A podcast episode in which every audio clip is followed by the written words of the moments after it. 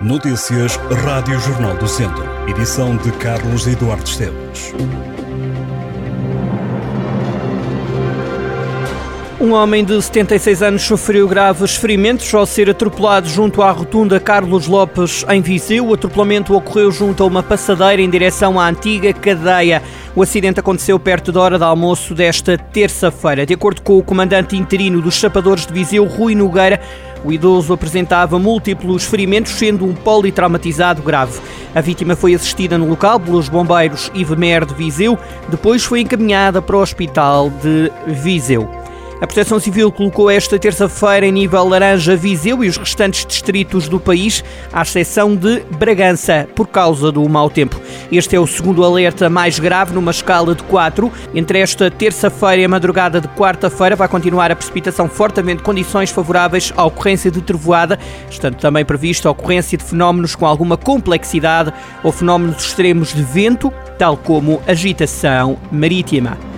António Silva foi eleito o melhor defesa do campeonato nos meses de outubro e novembro. O defesa central de 19 anos, natural de Penalva do Castelo, foi escolhido pelos treinadores da Liga de Futebol Profissional.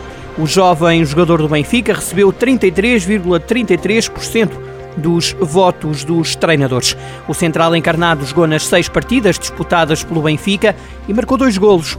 Com o defesa central, a equipa treinada por Roger Schmidt conquistou cinco vitórias e um empate.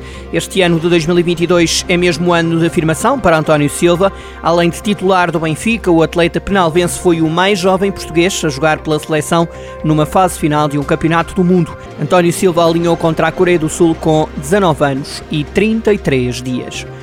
O jogo decisivo é quinta-feira, mas o Académico de Viseu e o Tondela já sabem em que dia podem ter de jogar os quartos de final da Taça da Liga. Academistas ou tondelenses receberão o Boa Vista na terça-feira, dia 20 de dezembro, às 8 da noite. Mas o jogo também pode vir a realizar-se em Torres Vedras, caso o Torriense ainda seja primeiro do grupo. O jogo de todas as decisões é esta quinta-feira às 8 da noite no estádio do Fontelo e vai opor Académico de Viseu e Tondela. No futsal, o Pedrelos ganhou em Santa Combadão ao Santo Estevão por 4-0. Esta vitória permite à equipa do Conselho de Castro Daire chegar aos 25 pontos e continuar líder isolado da divisão de honra. Em segundo lugar, com mais um jogo, está o Sinfãs. Os sinfanenses ganharam o Lamego por 4-1. Esta jornada fica marcada por dois jogos adiados. Por um lado, o Sinfãs Futsal Penedono já foi reagendado para 16 de fevereiro, às 9 da noite. Tal adiamento deveu-se às lesões no plantel do Penedono. Outro jogo adiado foi o Gigantes Armamar. Neste caso, o adiamento deveu-se a um caso de legionela no pavilhão de Mangualde, que obrigou a encerrar o espaço desportivo. Vamos conferir os resultados da jornada 10.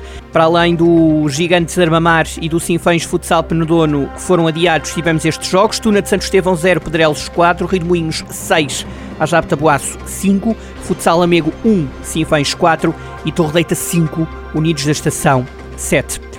A Câmara de São Pedro do Sul aprovou uma proposta de orçamento para 2023 no valor de 35 milhões de euros, com o qual pretende conseguir um equilíbrio financeiro e aplicar os recursos para melhorar a vida dos municípios. A proposta de orçamento para 2023, num valor superior em cerca de 5 milhões de euros, em relação ao orçamento deste ano, será votada na Assembleia Municipal no próximo dia 22. Estão previstos novos investimentos na rede infraestruturas da água e em novas captações um pouco por todas as freguesias para colmatar os períodos de seca vividos este ano e que se prevêem acontecer nos próximos. O novo Centro Municipal de Proteção Civil, a Casa da Juventude, a nova rede de mobilidade urbana, o Estádio da Pedreira e o campo de futebol do Santa Cruzense, o reforço dos valores da ação social e o apoio aos mais vulneráveis, a estratégia local de habitação são outros investimentos em destaque. O Museu da História da cidade em Viseu recebe até o dia 11 de fevereiro a exposição Milho, mostra de ilustração de lendas e histórias de outrora, com ilustrações feitas por alunos de artes plásticas e multimédia da Escola Superior de Educação de Viseu.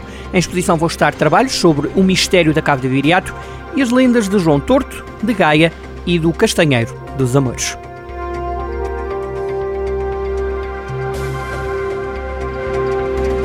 Estas e outras notícias em jornaldocentro.pt.